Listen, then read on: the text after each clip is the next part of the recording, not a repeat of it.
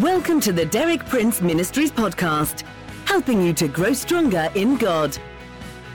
For more than six decades, best-selling author and Bible teacher Derek Prince has been a source of inspiration for millions of believers around the world. You too can benefit from his compelling biblical insights. And now, Derek Prince.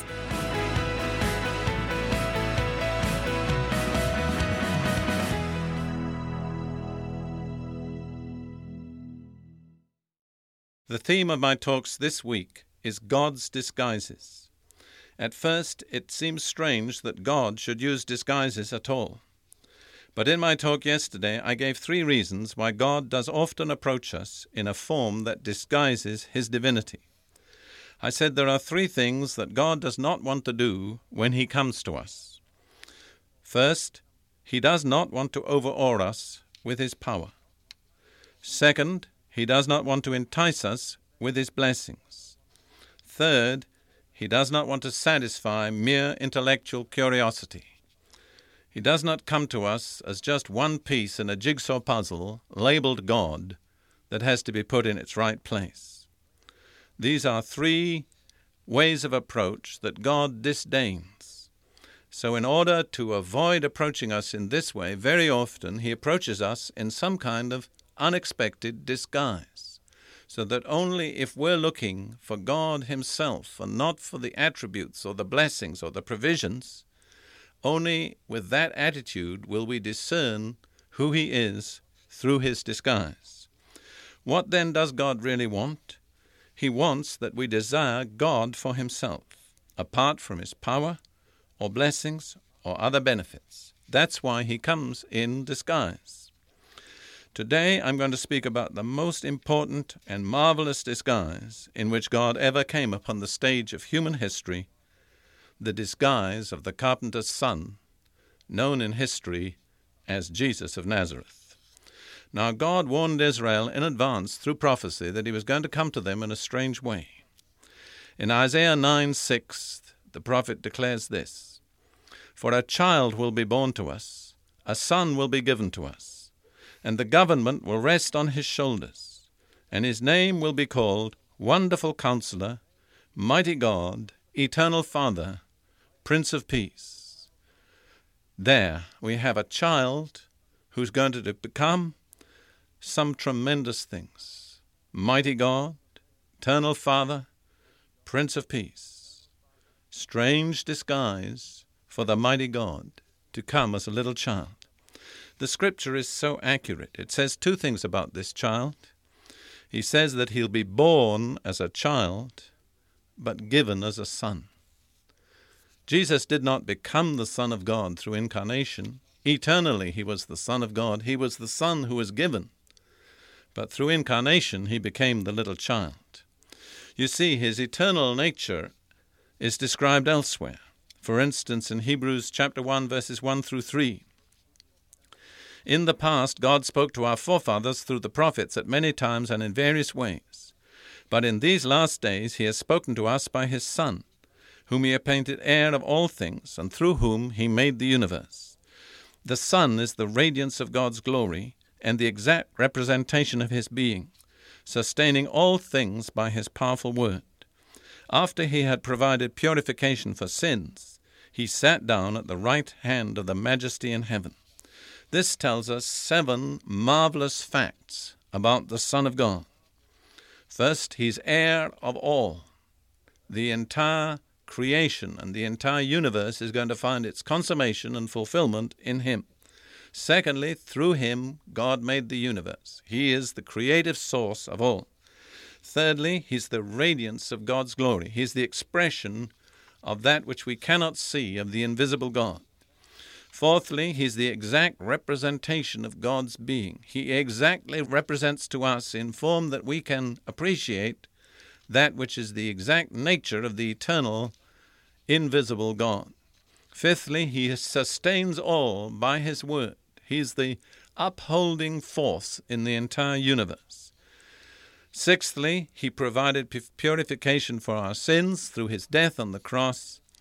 And seventhly, having done that, he sat down at God's right hand. He took the place of all authority and glory in the universe. That's who Jesus really is. But in history, he came to us in that strange disguise, the little baby that grew up to be the carpenter's son. God warned Israel elsewhere that they were in danger of missing him. For instance, that well known passage in Isaiah 53, which describes the man of sorrows, Jesus. This passage begins with a warning of unbelief. Who has believed our message? And to whom has the arm of the Lord been revealed? The arm of the Lord is none other than Jesus. And then it describes him in his human form. He grew up before him like a tender shoot, like a root out of dry ground. Israel was dry ground when Jesus came, in spiritual dearth and, need. He had no beauty or majesty to attract us to him, nothing in his appearance that we should desire him. See, God doesn't want to be desired for outward appearance. He was despised and rejected by men, a man of sorrows and familiar with suffering. Like one from whom men hide their faces, he was despised, and we esteemed him not. Surely he took our infirmities and carried our sorrows, yet we considered him stricken by God, smitten by him, and afflicted. But he was pierced for our transgressions, he was crushed for our iniquities. The punishment that brought us peace was upon him, and by his wounds we are healed. Picture that mutilated, mangled, beaten form on the cross, dying there, gasping out his life in agony, pouring out his life blood. Wasn't that a strange disguise for Almighty God? The scripture goes on to say, We all, like sheep, have gone astray. Each of us has turned to his own way. The Lord has laid on him the iniquity of us all. That was the greatest and the strangest of all God's disguises. Let's look at four things that Jesus was not. He was not from the ruling priestly caste. He was not highly educated. He was not a political leader. He was not a military commander. All the things that the world would have looked for, that would have caused the world to admire him and respect him and receive him, he didn't have any of them. Why? Because God didn't want to be received on that basis. He wanted only to be received by those whose hearts were lowly and contrite, those who were longing for God for himself and not for what he had to offer. True, Jesus was from the kingly tribe, the only tribe from which a king could ever come to the Jewish people, the tribe of Judah. But its glory had long been eclipsed, and when he came, he was just a root out of a dry ground. That's how God came to humanity nearly 2,000 years ago. How few have penetrated that disguise. When God came to earth in the disguise of Jesus, the carpenter's son, who ended his life on a cross, there were two opposite reactions. One dismissed him with contempt as the carpenter's son. The other received him with worship as the Son of God. Let's look at these two opposite reactions for a moment. The first reaction, the reaction of rejection and contempt, is described in Matthew 13, 54 through 57. Appropriately enough, in a certain way, it describes the response to Jesus in his own hometown of Nazareth. This is what it says Coming to his hometown, he began teaching the people in their synagogue, and they were amazed. Where did this man get this wisdom and these miraculous powers? they asked. Isn't this the carpenter's son? Isn't his mother's name Mary, and aren't his brothers James, Joseph, and Simon, and Judas? Aren't all his sisters with us? Where then did this man get all these things? And they took offense at him. But Jesus said to them, Only in his hometown and his own house is a prophet without honor. See, they couldn't penetrate the disguise. They'd known him too long. In a certain sense, they'd been too familiar with him. There is a saying that familiarity breeds contempt, and I think partly that was true of Jesus. So the people, in a sense, who'd been closest to him, failed to penetrate that disguise. He had to go elsewhere to be received. Let's look now at the opposite reaction those who received him, penetrated the disguise, and realized who he really was. Matthew 16, verses 13 through 17. When Jesus came to the region of Caesarea Philippi, he asked his disciples, Who do people say the Son of Man is? They replied, Some say John the Baptist, others say Elijah, and still others Jeremiah or one of the prophets. But what about you? he asked. Who do you say I am? Simon Peter answered, You are the Christ, or the Messiah, the Son of the living God. Jesus replied, Blessed are you, Simon son of Jonah, for this was not revealed to you by man, but my Father in heaven. There was a man who received the revelation of the Father concerning Jesus, a man who looked below the superficialities, the things that weren't really important.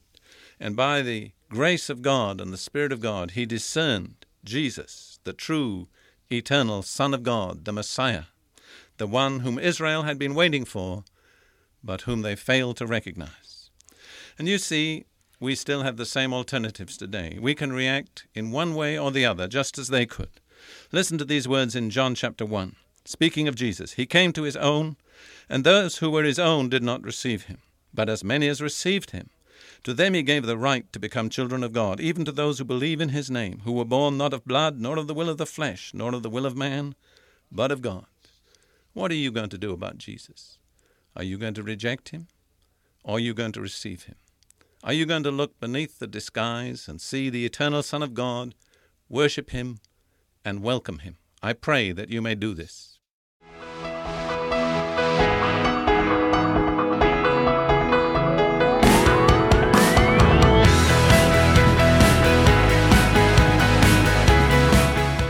Thank you for listening. For more inspiring teaching, visit our website at dpmuk.org forward slash podcast. And like our page at facebook.com forward slash dpmuk to join our online community. Derek Prince, teaching you can trust.